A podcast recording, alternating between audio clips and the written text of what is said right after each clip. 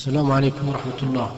السلام الله الشيخ بعد دفن الميت الحديث يقول يبقى قدر ما يذبح الجزور ما أدري ما هذا هذا بارك الله فيك أوصى به عمرو بن العاص رضي الله عنه.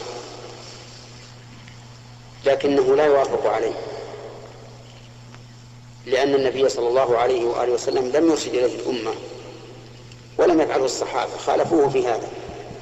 بل إن النبي صلى الله عليه وآله وسلم كان إذا فرغ من دفن الميت وقف عليه وقال استغفروا لأخيكم واسألونه التثبيت. هذا هو المشروع.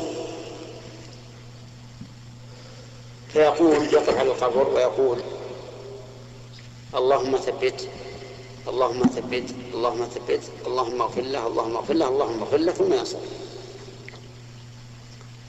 نعم. أما المكث عنده فليس بمشروع.